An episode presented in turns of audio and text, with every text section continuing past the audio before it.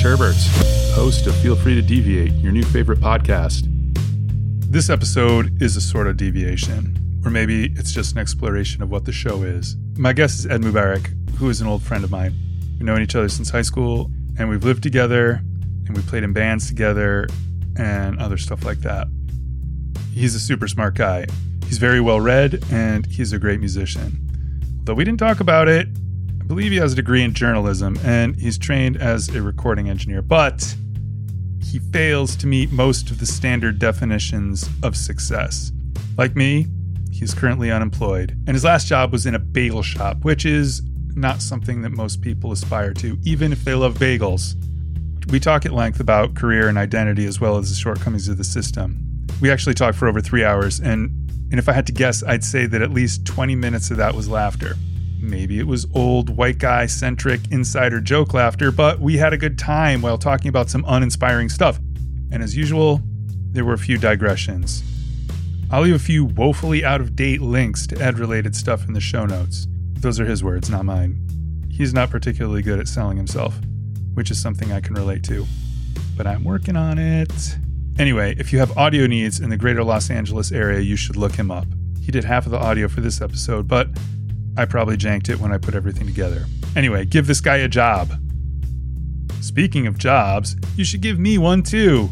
I'm still unemployed, but I've been thinking about taking a barista class so I can at least work someplace with free coffee. I, I assume baristas get free coffee, but maybe that's presumptuous of me. Can't get high on the supply. I figure a part time barista position will buy some groceries while allowing enough free time to make this podcast better. Can always be better. That said, I think it's starting to gel. A bit. It's doing something. Speaking of something, you may want to check out at Feel Free to Deviate on Instagram. I've been amusing myself by making promotional clips. I can't say it's effective, but I do enjoy doing it. I suppose I'll have to work on that too. Like life, this entire endeavor is a work in progress. Without further ado, this is episode 5, featuring Ed Mubarak. This is how you, you can do a segue. Speaking of interesting, Speaking of interesting, today I got Ed Mubarak here on the mic uh, in the studio. We're talking a little bit about the mic. past. We're reminiscing. We're getting a little nostalgic. But that's not why we came here. That's not why we're meeting up. I, I, I, I, I hey, didn't- hi, hi, Jim. How you doing? I, I'm good. Do we do? I- uh, do you do this? Do you I'm do this on your show? Do you do? Uh, I, d- I don't know uh, what I don't. The thing is, I don't know what I do on the show yet. I'm trying to figure it out. I've been getting feedback. You yourself are feeling free to deviate. I wouldn't call this particular recording session a deviation because we we didn't even start on topic. So there has been no started? deviation. We've Are just we been right conversing. now? Should we? Do you want to do? No, just No, sh- don't just be quiet for a second. Okay, Who are you and what do you do? I'm Ed Mubarak, and I'm trying to teach myself to say my name Ed Mubarak because it makes more sense visually. And I guess that's what I do. I don't do anything right now. I am unemployed. I uh, suck at the teat Dude, of of Uncle Sam. I don't know what I shall be doing for employ in the future. Okay, and I can relate to that. Now this is my the fifth episode that I've recorded, and I assume that if anyone has made it this far, they already know that I am unemployed. I'm not sure if having you as a guest is the best move. We're trying to figure out what people consider success, what people consider failure, perhaps. We're trying to find out what people do, like how people get to where they are. We're trying to figure out if they had a clear idea of, of where they wanted to end up, if they had goals along the way. And I, I'm thinking that that you and I might be a little too similar to inspire anybody. Or maybe might- maybe it'll be a cautionary tale. Is is the goal to inspire? I I I I don't think initially it was it was a goal of mine. But yeah, yeah. I want to I want to figure out how people do what they do and what makes them make the decisions that they make. Mm-hmm.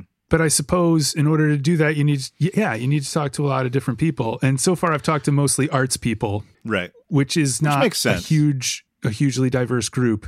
Yeah, it's funny. It probably is, and then also isn't in important ways. Yeah. Right. To the casual who listener, they would might you- be thinking, "Oh, dude, another art school person. What the? I don't need that. I'm not. An, I can't relate to art school people. But then, but you know what the thing is? People just write off art school. Art school's pretty great. It's kind of. I would go to art school today if I could. I, I don't know if I would, but I, I I definitely think that it's as valid as any other undergraduate degree, except for maybe a Sure. specific undergraduate degree that trains you for a very specific thing. Yeah, I mean that's that's like a deepening debate about education in general. It right? is, Like, especially post COVID. Now that everybody's at home doing their thing, you, Should there do you need to go to campus? Need, should education be generalized? Should it be specified? Is it job training? Is it humanist training? Blah blah blah. But I also I ringing, I you know for nine years I worked for for uh, tech startups and most of those guys had degrees I guess but some of them weren't even using them you know they had degrees in other things whether it was art or design and they were doing programming or well, one guy I talked to this guy a couple weeks ago Bjorn he has a computer science degree and he's he was the back end guy at at, at Photomat to me, the idea that everybody should go to college is just like fucking crazy. I think there's all these people that we don't know what to do with between high school and being adults, and they're like, well, we better better send them to college. I don't know. Otherwise, they're gonna once again like with the baby boomers. Like, otherwise, they're all gonna come and take our fucking jobs. you know. I had actually this conversation with my mom while they were here visiting, and I was saying, I really wish I hadn't gone to college right out of high school. It wasn't There- right for me. It was it set me back years. It made me like like deeply deeply depressed. Like I'm pretty sure on a clinical level, dude I know Um, and they didn't know better. They didn't have any framework to have any other de- advice other than go to college. it's kind of a paradox because if you're in if you're in high school and you're a smart guy, clearly you were in high school at the same time as I was, and Like a smart guy, huh? We're both pretty smart guys, Smart enough. smart, Smart enough, to get by without doing jack shit. That's the problem with the educational system, I think, and I'm seeing it That's sort of certainly with my kids, problem. like kids who are above the curve and kids who are below the curve Fucking lost. are lost.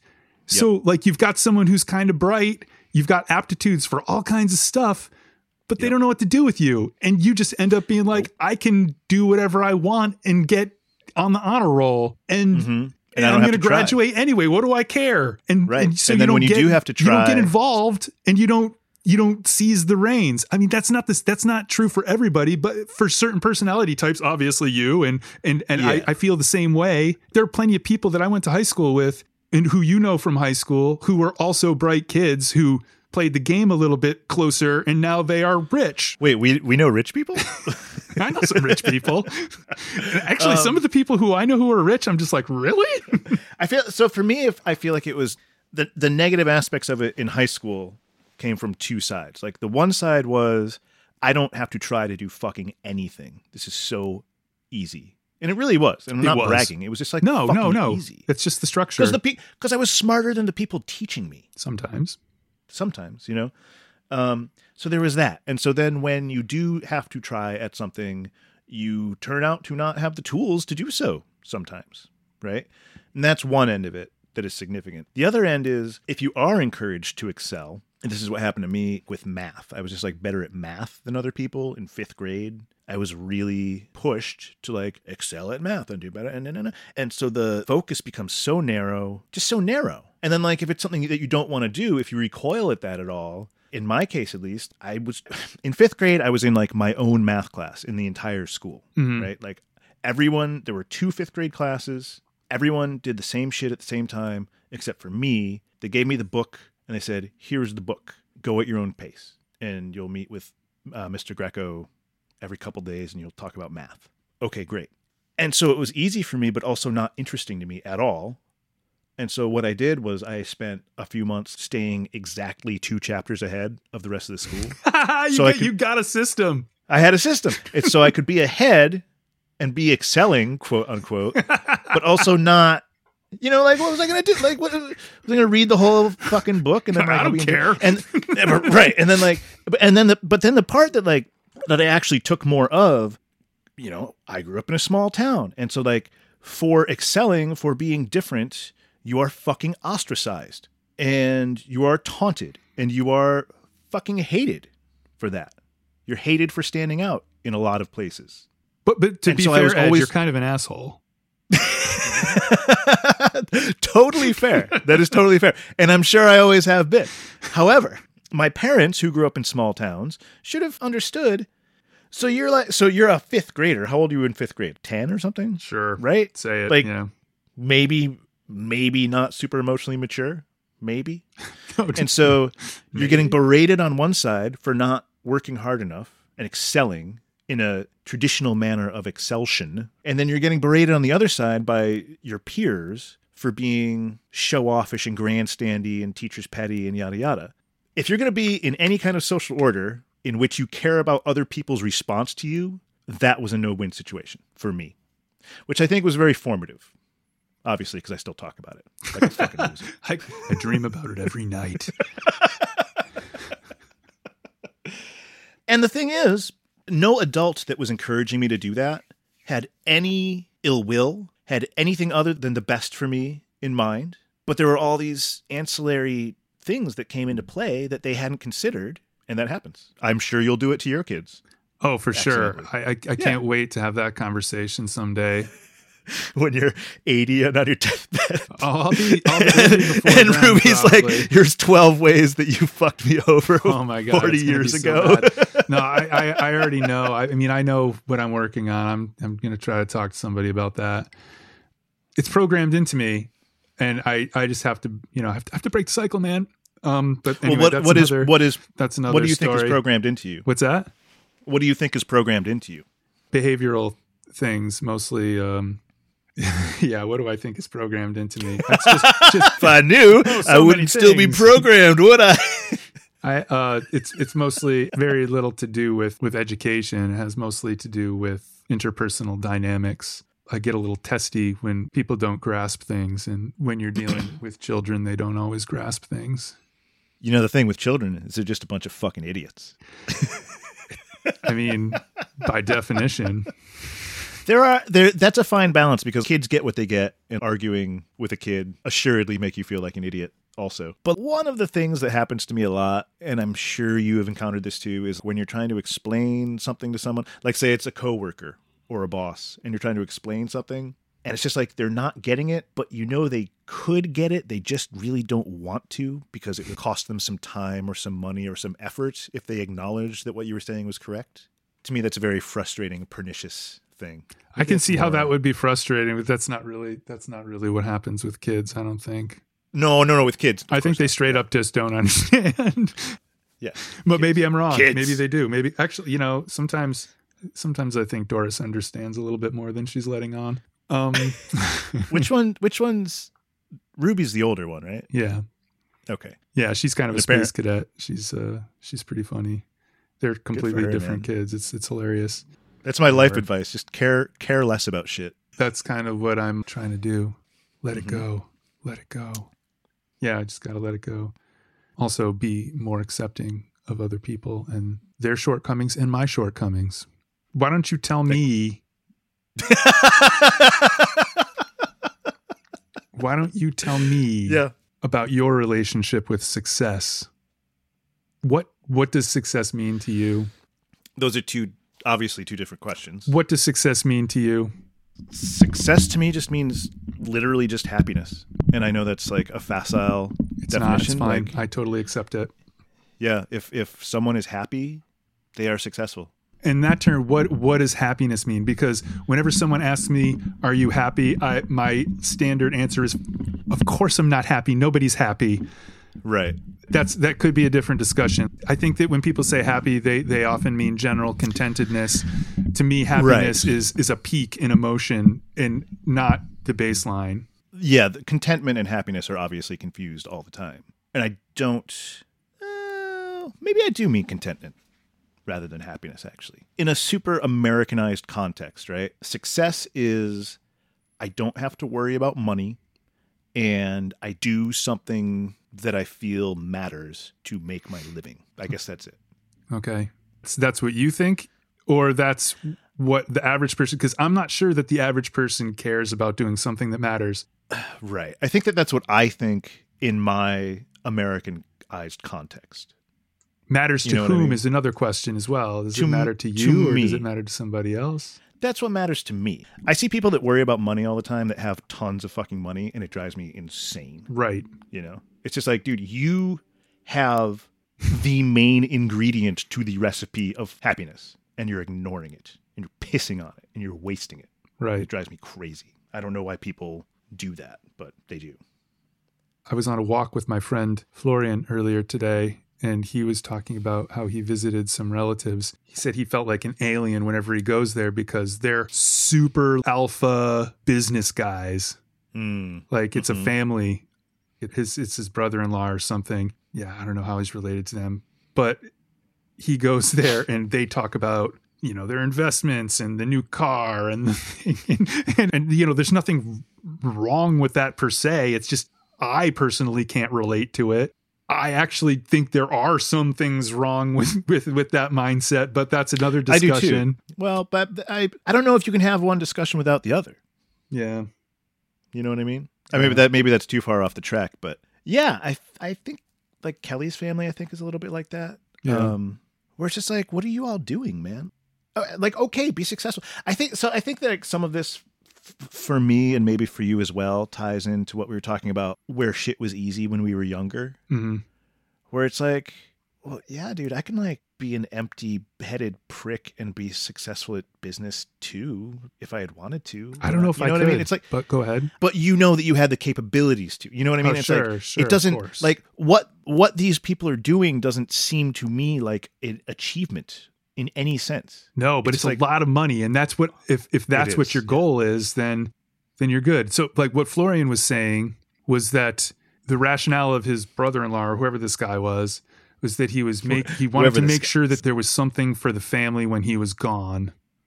And Florian was saying, "Yeah, but don't you think it's a good idea to be around and spend time with them while you're here?" So, what's success? I don't know. Like, yeah, he's Yeah, got man. a Tesla and he makes a lot of money, evidently. That's what happened to uh, Kelly's dad. He uh, he had like an office furniture business, and they but they were high end. They were doing a lot of. I think he was like one of the only regional distributors for Herman Miller for a while or something like that. Nice. He did really well, and he sold the business, and he retired when he was forty. Um, Dude, that's amazing. That's success if you ask me. dude, right? and also nice furniture. Totally. totally. Yeah. But he got fucking awful cancer and died. Probably would have gotten that anyway, though. Seventy. Yeah, I'm not saying he got cancer because he was successful. But I'm the saying time, that, like- yeah, the time. Well, the it's, it's what it's what you were it's what you were just saying. He worked so hard to do this thing, to do something for his family, and then he was just fucking gone anyway. yeah, It didn't matter, and he didn't get to see he didn't get to see Kelly have her career. He didn't get to see his son be a brand manager for a cool ass company and be really successful and be really happy. He didn't get to see the house that he bought. He didn't get to see these people's fucking lives. right. And Which is yeah, that's like that's what you're doing it for, right? I or is think it? That's what people do it for. I don't know. I don't know because I'm not driven that way, and I also don't have kids, and probably never will. There's some piece in the normative equation like missing for me, anyway. You know what I mean? Yeah. You're you're alternative. I think I actually am. Dude, you're Gen X. I'm super Gen X. I'm actually the very end of Gen X. You're you're a year older than me, right? I was born at the last week of 1975, so I'm uh, like nine months, nine months uh, older than you. Yes. Yeah. ten, totally. nine. You're September. Yeah, so September let's say 20, ten because yeah. you're the end of September, right? Yes. We're like the very tail end of what I think they consider Gen X. Yeah, I don't, I don't know Sturm what the, the date X. cutoff is, but I'm pretty sure that si- 1975 is part of Gen X. I think that Yeah. the end. I think the end of the 70s is the end of Gen X. Okay. I think. I don't know. It. I mean, obviously. And you know what? I don't give a shit. Target. I know. I know that I identify with Gen X more than I identify with whatever the next one is, which I guess is millennials, or is that I don't know. Gen Z is that a thing? sure? Yeah, Gen Z is now though, isn't it? Zoomers, don't they call them Zoomers? Oh, I don't even know. Yeah, I don't know. There's a lot to know, Ed. This is this is amazing content. the kids, Two guys Like talking about shit they don't know about. Talking about generations. it's fascinating. and they're talking talk- about not let's having talk about, uh, jobs. It's Let's talk about pre pre imperialist Caribbean agriculture. I want to talk about the great banana famine. Um, yeah. So, do you have goals then? Like, if did you have goals ever? I think I had wishes, but not goals. Yeah. You know, that's that's how I feel like.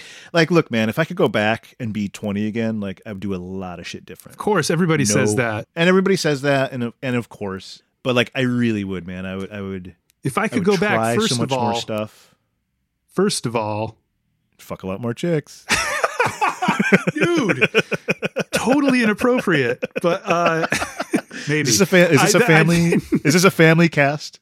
I, was going to even asked you say. I would invest in the stock market. I'd go back, and then I'd go back again till I could invent time travel. then I'd go back, I'd kill baby Hitler, I'd invest in the stock market, Baby. and then I'd invent steroids, and I'd break Babe Ruth's home run record before Barry Bonds. No, I would invest in the stock market. I, I would probably do that. It, I mean, that's the thing. It's like we we were talking before about you know me pissing and moaning about my dad being a fucking jagoff. Um, but he's got Corey the- that- hey Corey Mubarak. Hey Corey. But that's part of the thing that drives me fucking nuts. He's like, "Oh, you got to play the game, man. And you got to rig the system for you, man. Rig the and I'm like, system. I'm like, dude, if that's what you think is important, you are fucking terrible at it. Like you all you do is worry about money. You have no money, you have no property, you have no like fucking security. Like if you cared about that, you fucking failed. Like so shut up about it. It's ridiculous. Like it would have been nice 10 4. if if if economic security is important, it would have been nice when I was younger to have somebody be like, "Hey, maybe when the housing market dips, buy a house." Maybe. Maybe. Maybe that's a good idea. Maybe when you're working full time and saving money when you're 19 instead of saving money to pay for fucking college again, maybe buy a house. Maybe that would be worthwhile.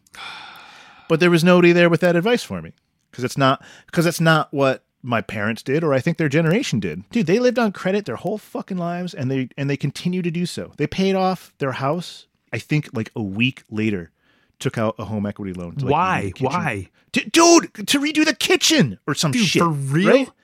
Just fucking unfathomable, right? First of all, their kitchen was fine. I, I agree. I liked it much better before. But, you know, that's how that generation, quote, made its living on Yeah. fucking debt, all debt financed. And then they look at us.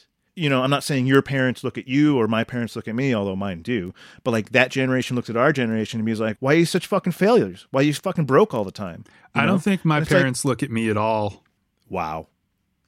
Time, time to start a new podcast. I, for real.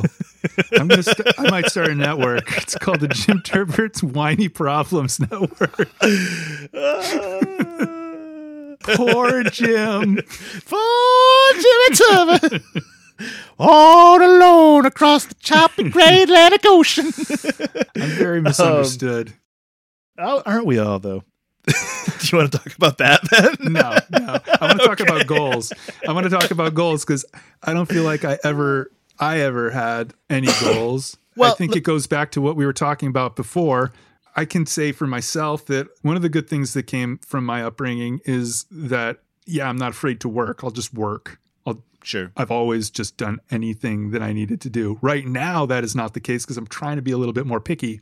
Right. It's not working out. But you, but you've I'm- been out of work like what, three months? Six, Still. six That's not that long today.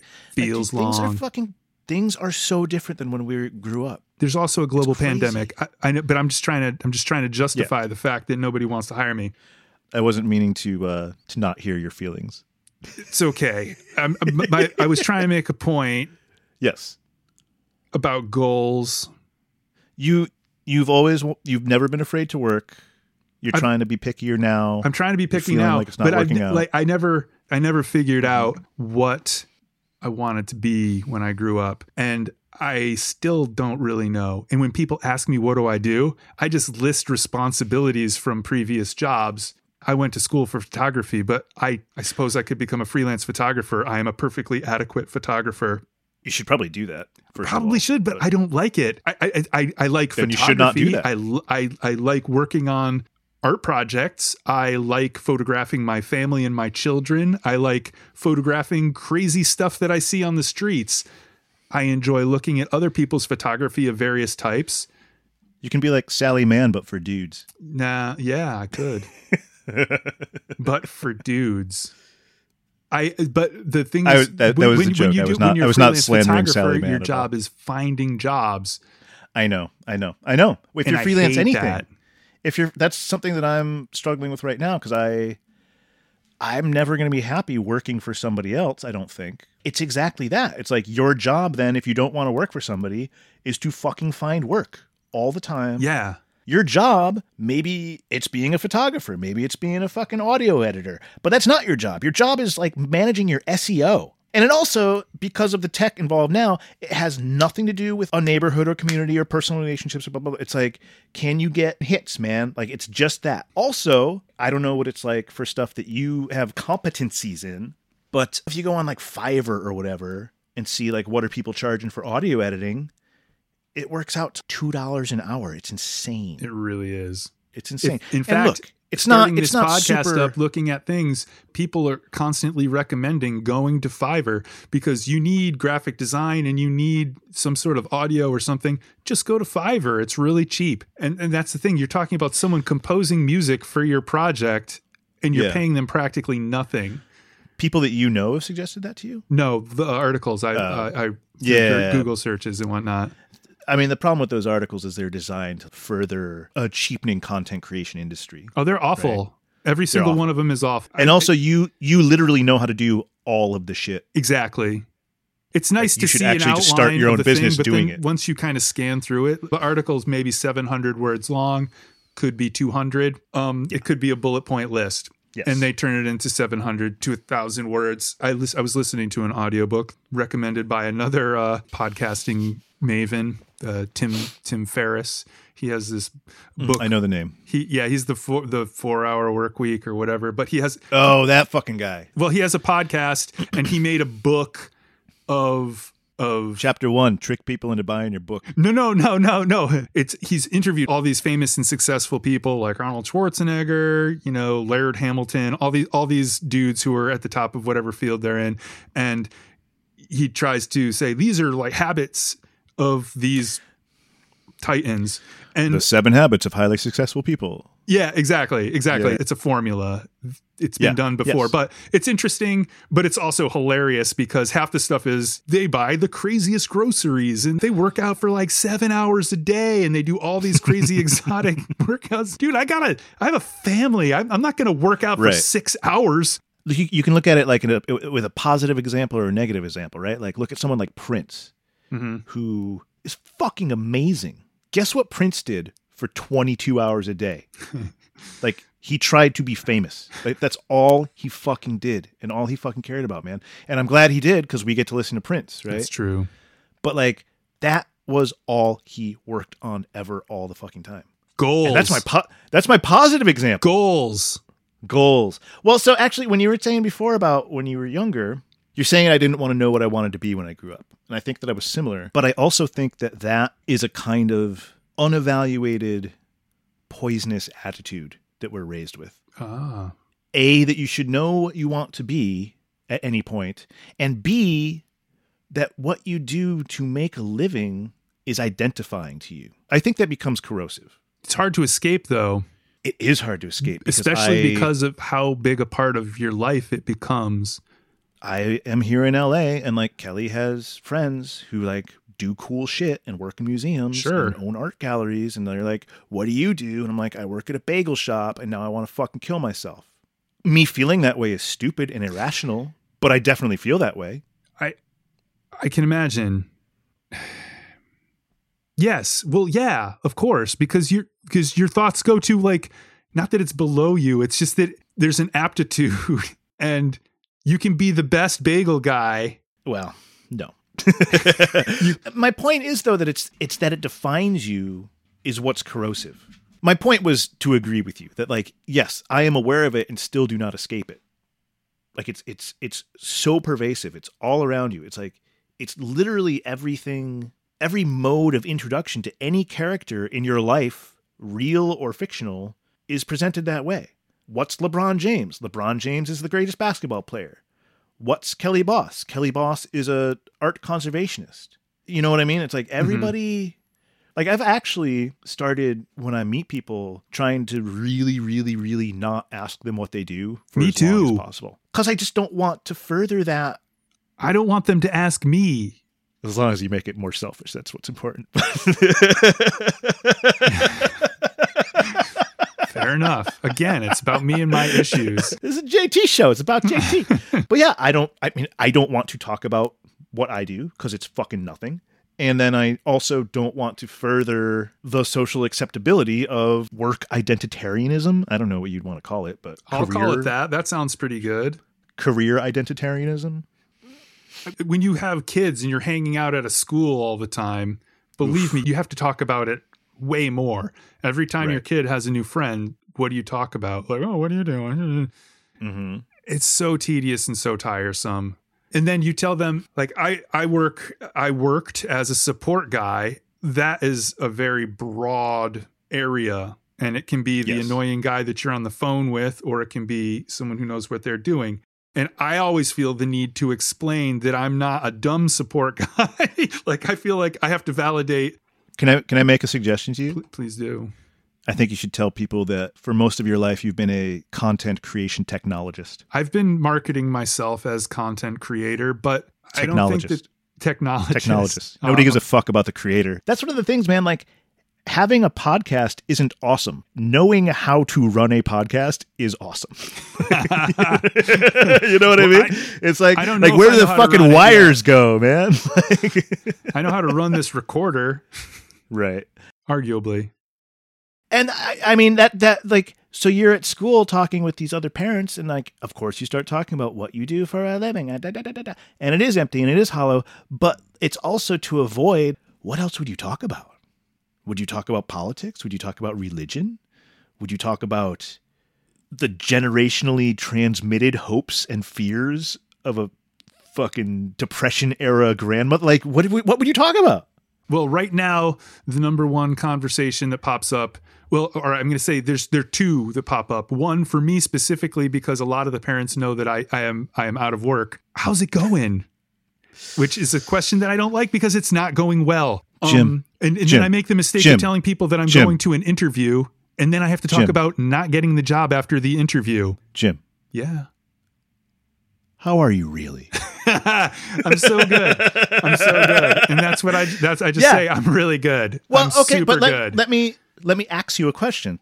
Do you not want to talk about those things because you're embarrassed or because it's boring or because it's vapid or it's a little bit of embarrassment. Mostly the other stuff though, I, I just don't care. yeah. I just don't care. I want a job because I need money. Yeah. It, it's not like I've never all right, I'll say this. When I work, it kind of almost doesn't matter what I'm doing. I always imagine myself being in some sort of a competition and I'm winning that competition. When I used to make ice cream, I used to Oh, I I, I was just I was just like 30 seconds ago I started thinking about you making ice cream. when I used to make ice cream, I Yep. used to imagine myself at ice cream making competitions, Yep. and I was winning. I remember I remember standing on a sidewalk with you in Northampton, Massachusetts. And we were talking. We may have been at the Herrell's. I'm not sure. I think we were. And you think I know what saying- you're going to. and you saying and we were talking about making ice cream and you saying i think i might be the best and me turning and looking at you and before i say anything you looking at me and saying in the world and i was just like i think that's a fine thing to think That's- that sounds like a good work strategy to me man you know like if it keeps you engaged and it keeps you like i guess Just that go works for it, man. just go for it, man. Just be the best. So I think I think you bring up when we're talking about like happiness and like doing something that matters and money and yada yada. One thing that I do know is doing a job just because I need money, which is most jobs, makes me actively unhappy. Okay. I cannot stop thinking about how it's just a pointless endeavor just to get a table scraps worth of fucking money. hmm You know what I mean? Like I don't know what makes me happy, but I know that that makes me fucking unhappy. Right. You know? Well, that's what that's that's one of the reasons why I always tried to work in a field where I, I feel like I can make a difference. Ice cream excluded. Although I was I I think I can make a plausible argument that that was your most positive contribution to the world. I, I'll accept it. I'll accept it. But I feel like when I was working at the school, that was good because I was helping people learn things that they potentially could It seemed get like some enrichment like- through. And when I worked for the like website that was a good- companies, That was a really good I'm job. helping you. people present their work in the best way possible. Whatever. I'm trying. I'm, I'm, Right. I'm relieving stress. I'm. I'm. Eh, although there are a couple people out there who would probably say that I caused them more stress than I relieved, but there's like five people maybe. So goes life. Yeah. It seemed like the Wesleyan Wesleyan, right? Wellesley. Wellesley. God, I knew I knew Wesleyan wasn't right. It seemed like that was a really good job for you. It seemed like you enjoyed the layout there. It had its moments, and there were aspects of it that were amazing. yeah, and that's where you did the radio show, right? It, yeah. It just got old and there were there were things going on and my position it was a weird one because I was working in the art department but I was I was employed by the IT department and there was push and pull. I wanted more money. I felt like I was being taken advantage of and all of that was proven when I left and they made three new positions to replace me that were paid more than what I was making. I was pretty upset about that. Yeah. yep. That's upsetting. but you know whatever it's all water under the bridge at this point I, that's that's yeah one of the reasons we moved here is because i was sick of my job Was that where you were working right before you moved to? it was Okay, I didn't. I I had lost track of the timeline, but yeah but at that point i didn't have any gold and i just fell into that and it was kind of one of those things in a way i did vaguely have a goal for that sort of thing because i really thought it would be cool to be a lab guy a photo lab guy and that was like sort of my gateway in because i knew wet darkroom stuff and i knew nonlinear digital video editing boom. I had wanted to ask you earlier if you thought you had had a goal when you started art school. To me, it seems logical that anyone that goes to art school, their goal is to be an artist. art school was the goal. I had financial issues at UVM and I had to yeah, because we talked about this before, how people are kind of they're just you have to go to school. So I was like, all right, I'm gonna go to school and I borrowed a ton of money. Then through this channel or that, the money fell through and I didn't have mm-hmm. transcripts and I couldn't go back for my second year and I had to figure out what I really wanted to do. And I decided I want to go to film school. We had the internet, but it was a very early state. So I went to the library and got early. that thick ass book of all the colleges and college programs in the US that they published every year. And I looked for film schools and I looked for the cheapest film school. I don't know how I, I don't know, maybe there was a way to cross reference uh, tuition, but the cheapest school in America with a film program was Massachusetts College of Art. Well, maybe it wasn't the cheapest, but It's one of the few state. it's the only State-run sta- art it's, o- schools, It's right? the only autonomous state art school. Like the, the state university system has art schools, but it's the only autonomous art school that is state run in America. So Right. if you are a Massachusetts resident at the time, it cost five thousand dollars as opposed to University of Vermont, which was twenty one thousand dollars. And then you start talking about private schools, and they cost even more. Going to art school was the goal. It was a solution to a problem. The the problem was not being in school, right? What's that? The problem was not being in school.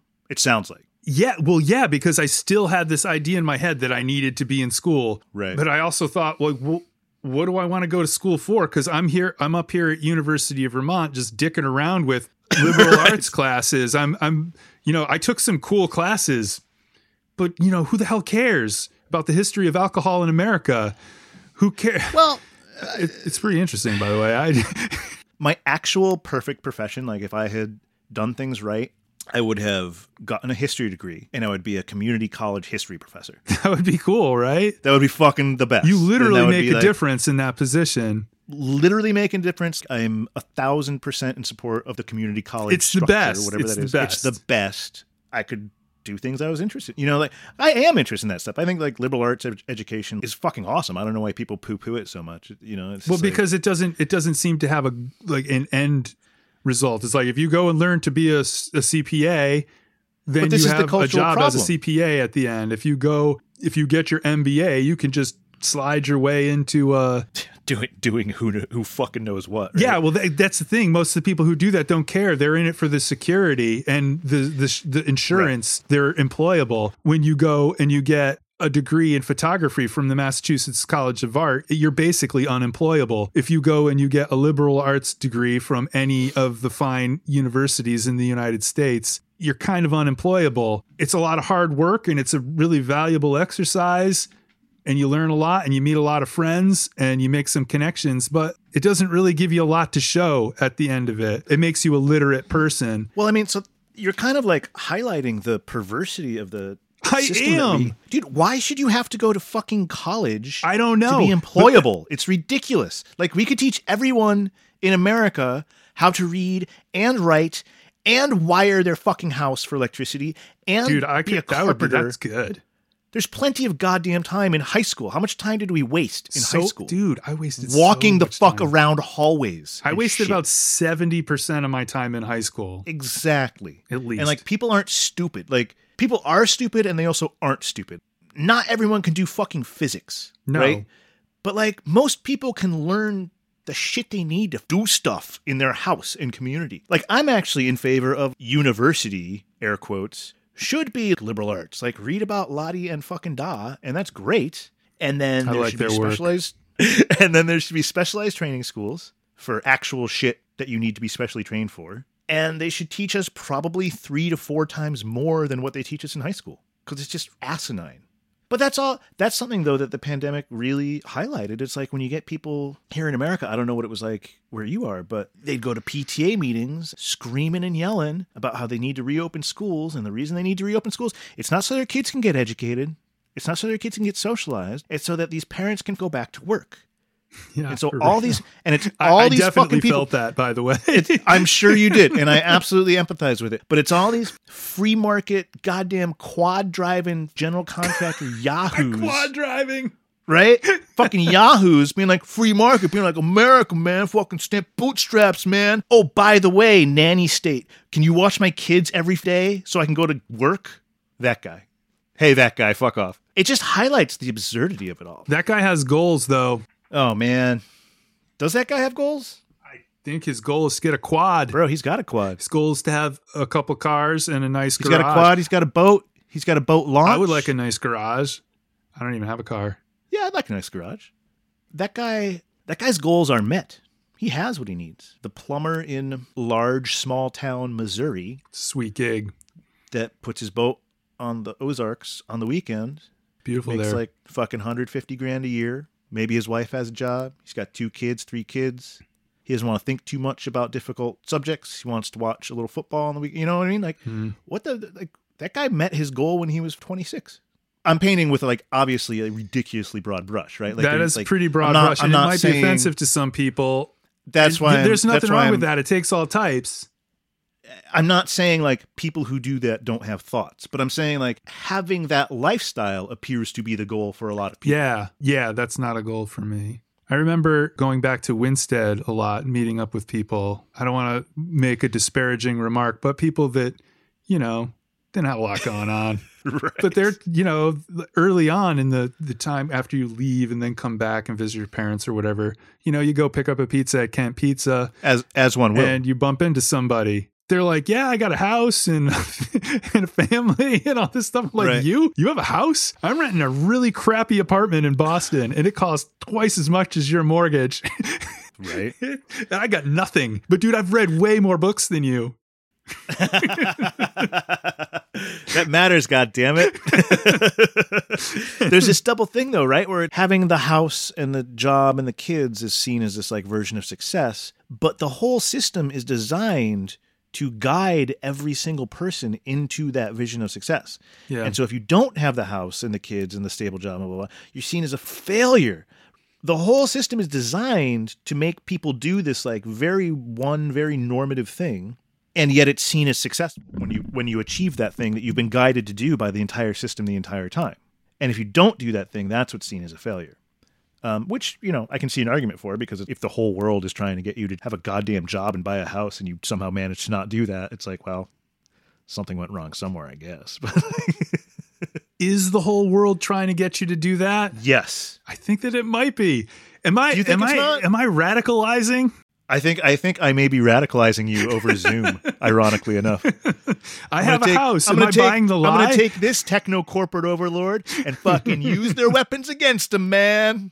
Wow. Yeah, the whole I think the whole is is there's a really interesting guy. I've recently become um hip to this dude, Mark Fisher, who wrote about some things that you may care about and some things that you may not care about. Like one of his big thoughts is called capitalist realism.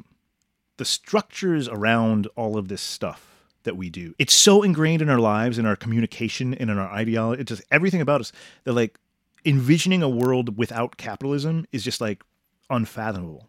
To It is. people. It really is. Yeah, and so I yeah, and so I think it's a really valid point. When I was reading a little about that, I was just like, oh, this explains a lot of just confusion and frustration. Where it's like you don't even have the fucking language. Like you'll have conversations with people. I'll have conversations with my parents, or I'll have conversations with like well-intentioned people that I work with, and you're trying to explain something, and they're like, well, but it's but it's just this other way, and you're trying to find a way to say like it doesn't have to be this way, but you just can't find the fucking mechanism to explain that it doesn't have to be the way that it is. It's programmed. it's very programmed i think. His other really cool idea big idea is called it, it- you can google it. I think the essay might come up. It's called uh, the slow cancellation of the future. And it's about it's related to capitalist realism. It's related to neoliberalism and like commodification of culture. But basically like how we live now in the arts particularly music and film he talked about a lot in just a state of constant nostalgic reiteration and there really hasn't been very much new the way i heard about this was i was listening to chuck klosterman on a podcast about the movie the doors What?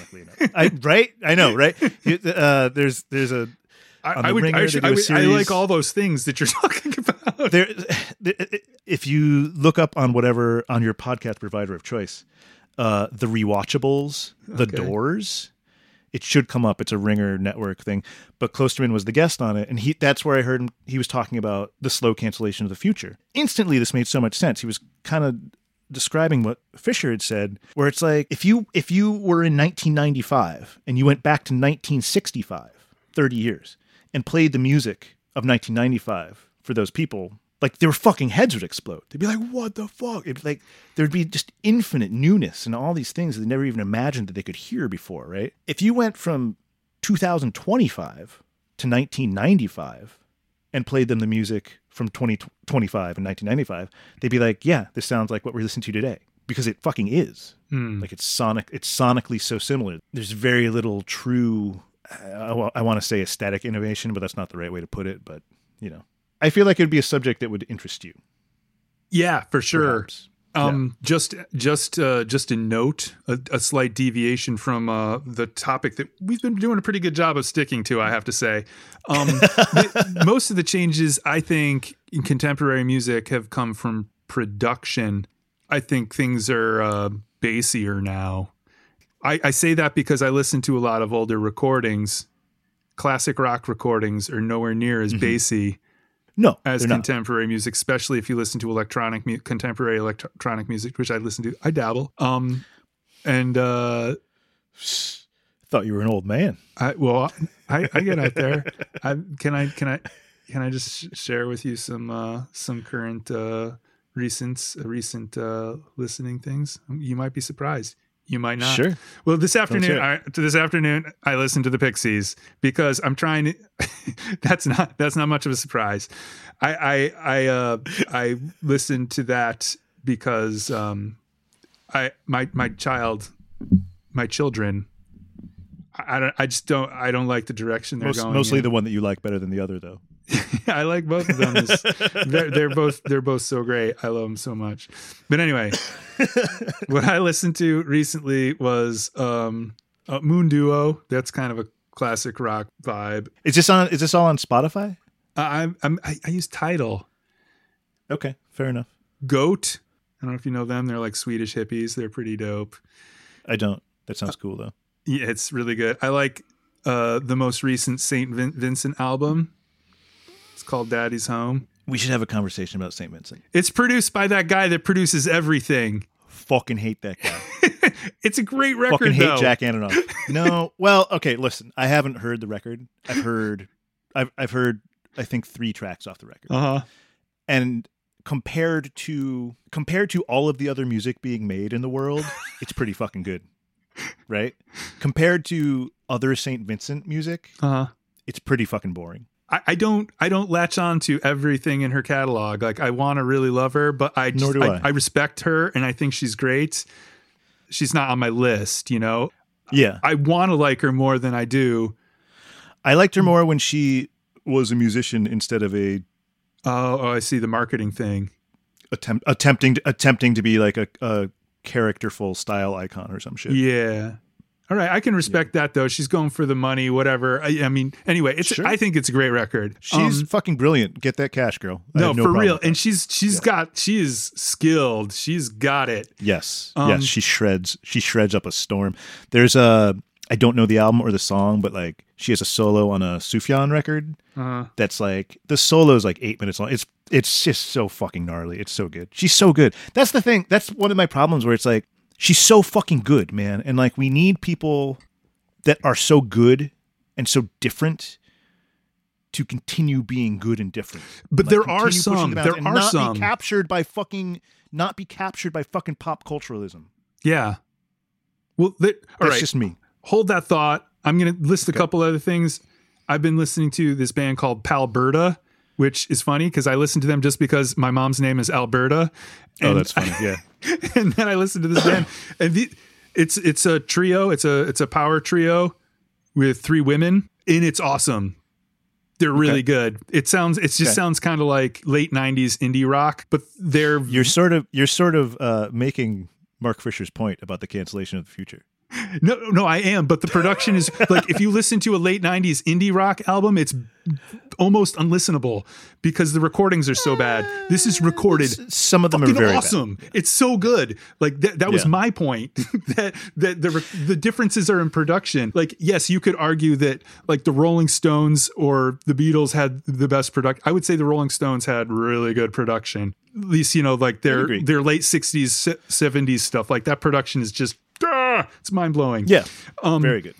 but but this this sounds kind of like like a, a late '90s indie rock girl band. Girl, I don't want girl band. They they happen to be women. It it sounds like I think I think we call them chicks today. anyway. It's awesome. You should check it out. Record's called Palberta? Pal, Palberta Five Thousand. Um, Nice. uh, uh, there's a there's a live Big Thief record out now. She is fucking amazing. Oh my dude. god, it is so good. This girl, this, she's actually like to me a girl. She's like 22 years old that I worked with at the um, bagel shop. Peggy, Yeah. shout out Peggy. I hope you're doing great. Um, wherever wherever you are, she hit me to Big Thief and Adrianne Lenker. Like, what the oh, good. fuck, dude? It's so good. so good, so good. It's so Mm. good. They almost literally don't make them like that anymore. for real this this live thing is it's they're in a studio it's like a i think it was just a covid thing and they went in and they just did this stuff and it's just them that you can hear them complaining about the mix and the headphones and stuff and and and it it just sounds so good it sounds so live and it sounds so Mhm. it i just want to be friends with these guys like they it's it Mhm. is awesome angel Deradoorian. It's- um, I mean, that's kind of like it's like when it, I, I feel like I'm like telling people to get off my lawn, but it's like when you hear songs and songwriting like that, and then you hear like the stuff that people listen to, you're like, why did anyone even make this? You know, you know what I mean? It's fair like, enough and I mean, I know why they made it. They made it to fucking move units, you know. hmm Uh, here's one. I love this record, and I'm not sure why. I mean, I know why I like it because it's catchy, and it's it just sounds different than than things that I've listened to before. I, it, says here that the the release date was March 2018, and I read a little bit about it because as the aforementioned uh, music software gives me a little bit of a band blurb. It's just a bunch of I don't know. I guess youngsters living in a house they spend all day making music and they found their singer who at the time in 2018 was a high school girl and they they just said yeah can you do you want to do this and then she submitted a demo or whatever and then they invited her to come and be part of their group and it's weird. It's just weird. The lyrics are weird. She wrote, she What's writes it- weird. Are you, you going to tell me what it's called? and and uh, it's called, the band is called Superorganism. The production is ridiculous. It's just it's Word. like bassy and bubblegummy and Yeah. it's it's like rock and pop and sometimes it's kind of shoegaze. I, I don't even Yeah. know, but it's great. I I think that like first of all, it's like amazing to find new shit that like you're into and excites Yeah. you. That's like like who doesn't love that, right? I think that production is the focus and has been the focus for many years now about music, and I think that that's a little bit to music's detriment because like you still need I don't know if there are new ideas, but you still need fucking new ideas. You know what I mean? It's like like I think that a lot of I think a lot of my feelings about like contemporary music and popular music and such has probably more to do with my own feelings about what I'm doing than the music itself. yeah. You know, because I'm definitely at a point where I'm like I don't like I don't know if I can fucking be interesting enough making music to make music. I think I understand. I'm what trying to do- saying. I'm trying to do more stuff with field recordings and like putting those into kind of like you know uh, soft soft synths and stuff like that, and like more manipulated and turning. Basically, I guess it actually is a form of productionism. Doing something that, for me at least, is non-traditional, so it feels like you're working with new materials hmm and also materials that kind of give you some more constraints, which is nice. Music Hmm. today, those kids today. Oh, all right. I'm going to say one more thing about music, and then Yes. we're going to try to get back on track. I know there was something I was supposed to remember, but I don't remember it. I'm just going to talk about this last record on the list of recently Nice. listened things. Do you know who Makaya McCraven is? No, I think that you would dig this. The guy, I think he's from Massachusetts. I think he went to UMass. He he like studied with Archie Shepp, and Oh, and he's nice. he's like he's he's in with all the he- heavy jazz cats. And he's a young guy. He's a drummer, but what he does is he goes out and he tours with improvisational sets, and he records everything, and then he cuts it up what do you mean he tours with improvisational sets? he, he or he he tours with a band and they do improvisational sets. Oh, okay. or maybe it's Yeah, not a band, maybe it's different people in different locations. But he's touring. He goes to venues, plays a set of improvisational kind of hip hoppy sound and jazz music, and records everything. The The main purpose of doing this is so he could get the raw material to sample himself and the band Right. and cut Right. it all up and it's awesome it is super That's- it is so cool Right. but I mean, it does dope. still sound kind of like hip hop. I mean, there, there's not a lot of. I don't. Most of this stuff doesn't have vocals. Maybe some of it does. I don't remember. Um, It's here's hoping not. I, I don't think it does. And it's, but, but it, it's really, it's really cool. It's not always the greatest recording, but like you say, you don't care about production. I mean, you do care about production, but oh, I do. I do care about production, but it it it, it shouldn't be. It, shouldn't up- be the end. The, the the goal. It ends up. It ends up not mattering. It depends on what you're in it for, right? Dude, if you want to sound like today's pop music, but you're doing something a little different, and it's stuff that people can't just hear or wherever, then you're Saint Vincent and you fucking get Jack Antonoff to produce your record, and like Right. it's perfect, perfect production, man. Perfect production. it really is perfect. It sounds amazing. it's really perfect. It sounds fucking great. You know, guy's a um, genius. Evil genius, maybe. he's very good. He's very good at what he, He does. might I don't be care for style, but on the other hand, you know, just like f- when I'm going through field recordings and trying to get like some samples out of whatever, like a little running water or some birds or blah, you know, like whatever. You know what people go into the woods and sample, right? I do. the thing that makes it what it really is, the thing that really gives it that grabs me about certain things about it is the atmospheres around it. One bird chirps and like that's a bird chirping and like another bird chirps and that's a bird chirping, but they're both in different places, they're both in real spaces, they're both there's anomalies surrounding the actual sound that are irreproducible. Every sound is different. It's a different philosophy of gathering materials and it's a different purpose. As we've, I think, established, I don't really have a purpose anyway. The moral of the story is Um, I'm definitely not one of those people that's like blah, blah, blah music today because, like, there is more great, amazing music being produced today than at any time in history. I think that's obvious. And use all the tools and use all the technologies and you, you know, like, like I'm positive about all that stuff, man. Like, go and do it. Oh, and you mentioned uh, Sufjan, and I I have uh, I have mixed feelings about that guy. Sure. Yeah. I kind of hate his voice. I think that's fair. I like I I, I don't hate his voice. I just don't like it. I'm not I'm not like super familiar with his catalog. Like some of his stuff I've heard I really, really, really like, and some of it I'm like, yeah, whatever. Me too. You know? And some of it I'm just like, I really can't listen to this. Not because it's bad, but because I don't like the way he sings sometimes. That's fair. He has this he has one of one of the first things that I listened to by him that I liked was a Christmas record. He has a Christmas record. That seems appropriate. That's funny. It is awesome. It's a great Yeah. Christmas record. And Yeah. he he did this other thing like and I just recently listened to this uh he re- just re- over COVID, I guess, he released this thing with like four four records. I think that it's like this is music you can trip to or or something because it's just like one People of them got- is called so meditations, this one of them is year. called lamentations, one of them is called revelations and it's and it's just like ambient keyboard music and shit. Yeah. And it's Yeah. kind of cool to have on in the background. Um, but there was this other thing that he did like a year or two years ago with uh, Bryce Dessner and uh, Nico Muhly, Mhm. whose whose mom I worked with at Wellesley. and uh, and uh, anyway, it's called Planetarium, and it's all planet themed, planet themed music, and it's an okay, it's a pretty good record. But the Jupiter song, the Jupiter song is the dopest thing. It's so good. the Jupiter song is my jam. Nice. I don't know if that's a Sufjan joint or a Nico joint or a Bryce Dessner joint, but it is Probably oh my god i listen to that thing over and over again that song just gets me going nice. you should good to get going. I'll check it out. jupiter is the loneliest planet I honestly don't listen to that much music right now, or the last like couple of years. Like, like some stuff on vinyl. So it's mostly in the house. We'll listen to records, and then like, you know, occasionally I'll like explore something on like the Spotify or whatever, and then be like, all right, cool. I should listen to more.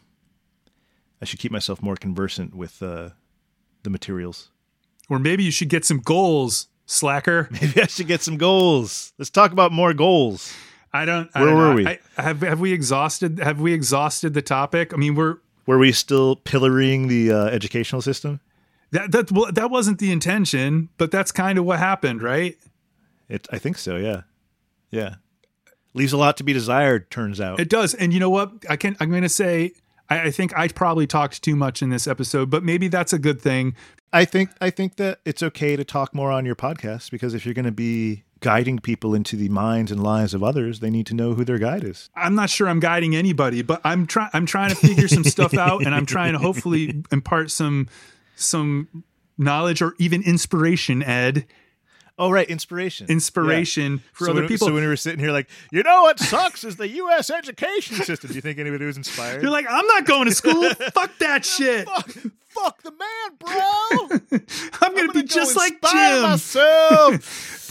middle aged and unemployed. this guy's Oh, living the God. dream.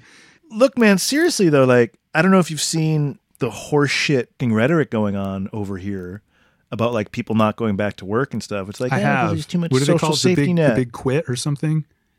Sure, I haven't heard that, but like that, I'm sure somebody printed that somewhere, right? People are basically coming out and saying like we have to keep people fucking poor and afraid and starving so that they'll work our shitty jobs. How's that? Does that inspire anybody? Right. Well, I I wasn't really thinking so much about inspiration, but after I spoke with Dorona in the first the first episode, she said that she felt inspired just talking about her history. Like she, it made her want to go out and do some stuff. She seems to have a history that one may find inspiring. She does. She's she's done some shit. She has. She had a rough year You know- though. Corona's not good for performing artists, Yeah, no, I, I'm sure. but I think she's sure. probably pretty psyched that because like the numbers are way down here and things like they just announced that things are starting to open up again. Like all the all the venues are sending out their barrage of emails like we're we're Yeah. back, buddies.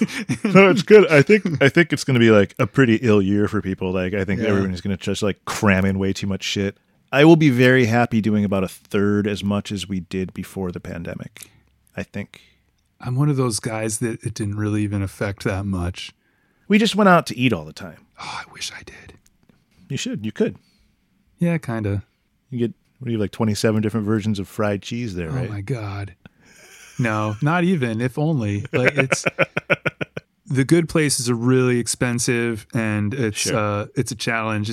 like this last year like has actually been really radicalizing for me like more so than i had been in the past. I think that i had a lot of generalized critiques and dissatisfaction with things and with and with my place in them and my attitude towards them before. And now i think things are a little more focused and highlighted for me. You know like right now my goal is like to not have to f- slavishly fucking re-enter that system that i know is just like poisonous you know?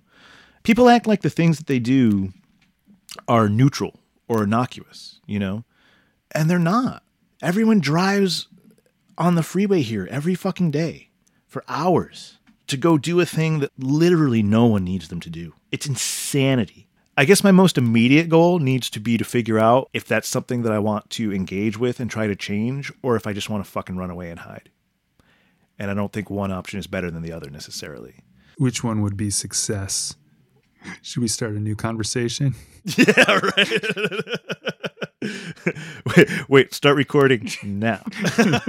Are you getting this? Um, I running away and hiding. There is definitely an aspect to it that is non-successful, without a doubt. That doesn't mean it isn't a choice I or anyone else shouldn't make. But it's definitely there's an aspect of selfishness and cowardice involved in that. At the same time, like engaging and trying to fight like some kind of fight is just like madness and probably fucking pointless. And pro- you know what I mean? It's just an exercise in futility. Kelly and I were watching something and they were talking about like climate legislation, blah blah blah. Hmm. I just looked at her and like there's this whole, you know, knowledge industry, talking head industry, pundit industry about these climate mitigation and can our political system do the things they need to do to and I'm just like, dude, like look at the history of the US, look at what's going on today, look at human history. Do you think we're gonna get our fucking shit together fast enough to not have Any day now. global fucking crisis? Any like, day now. There's no there's no fucking way. There's no fucking way. So anyone that isn't like preparing for that future is just fucking kidding themselves. I think. well, that's why they're, we're going to go to Mars. Mars is the answer. Are you going to be Bezos's head head lotion guy or what? Like um I don't want to go to Mars, by the way. I do not want I think the idea of like going to another planet is horrifying. It would be okay as long as you could breathe the air there. This is the thing, you can't. It's Did just- you ever see what was that movie? Was it Total Recall? Yeah. I actually just rewatched that or part of it. Oh my god, it's so It's good. great. It's an amazing scene. It's so good. It's fabulous. Was Um, it called the Quattro? A Kuato? Oh, Quata. Yeah, the guy and the guy. The guy and the guy. I was just thinking about the actual like when Arnold's like outside and his head's like all bulging and shit. And it's So good. straight up claymation. So good. It's so good. It is so good. I was recently listening to something about Jaws and they were having an actual conversation about if you could remake Jaws today, if you would still have like a mechanical shark. I'm just like, what is wrong with people? Like it looked it looks fucking great. Like Jaws is one of like five perfect pop cultural movies. Exactly. Right? Why would you Like remake Jaws, Silence of the Lambs. I'm sure there's some others. But They like those remade- two They movies remade Psycho. right. Dude, with Vince Vaughn. Slow cancellation of the future. With fucking Vince Vaughn. Vince Vaughn's great. I love Vince Vaughn. I like him too. But dude, what? Uh, just don't. Just don't. Just don't do that shit. Just stop. Just fucking stop. One of my goals should be to be more positive. All right. You know what? I'm going to say that that's the end because success is is, is knowing success is one knowing when to quit, trying to stay positive. In no particular order. That was Ed. I always like talking to him. And I hope you got something out of it too. I'm still catching up with the references he supplied during our conversation. It's a lot to think about. Keep in mind there are a lot of different points of view in the world.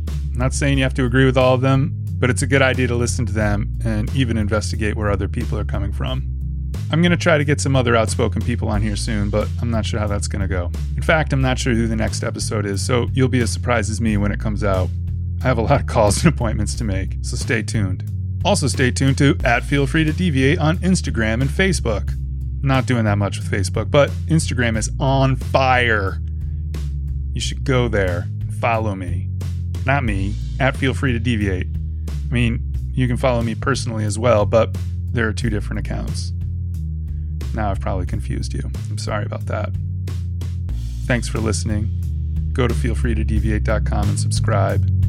And I'll be back with another episode in two weeks. Peace out.